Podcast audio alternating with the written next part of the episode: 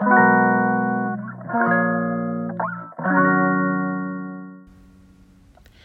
のラジオは当たり前の毎日をもっと楽しくをテーマに配信していくラジオです。こんにちはカナリアかなこです。先日下のこと森の中を散歩しているとギャーッと飛び上がって逃げる娘カエルがいると指さすも私には全く見えない。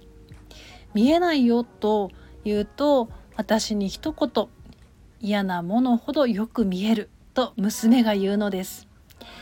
これは私が昔言った言葉を覚えていたみたいです。これ確かにそうなんですよね。苦手な人嫌なこと嫌なもの。できれば近づきたくない人のことほど目で追ってていつも気にしてて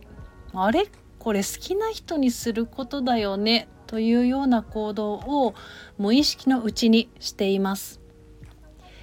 わざわざ嫌な人を追いかけているんですよね SNS でその人のことを調べたり目でずっと追いかけたりするのをやめてまずはそのことに自分で気づいて自分がやりたいこと好きなことを見るように心がけたいですね。それからむやみに調べて何でも真剣に捉えすぎず気にしない時にはスルーする力も大切です。どうしても頭から離れないという方は散歩したり走ったり私はヨガをしたり体を動かすと嫌な気持ち嫌なことから少し距離を置くことができて心は軽くなります。自分が心地よく過ごせることを選んで今日も気持ちよく過ごしましょう。ここからはコメントへのお返しをしていきます。親が元気なうちに老後の話をするにコメントをくださった4月のさくらさん。さくらさんも偏頭痛持ちなんですね。一緒です。痛い人にしかわからない気持ちですよね。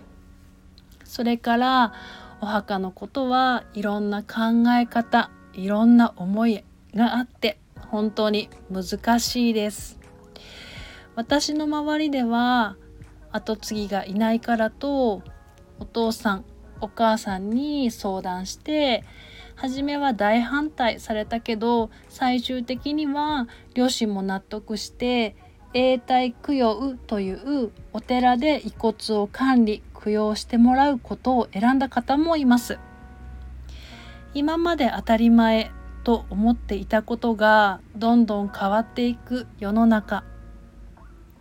家族と話をする時間大切にしたいなと改めて思いました。コメントありがとうございます。それでは今日も心穏やかにポジティブな一日でありますようにまた次のお話で。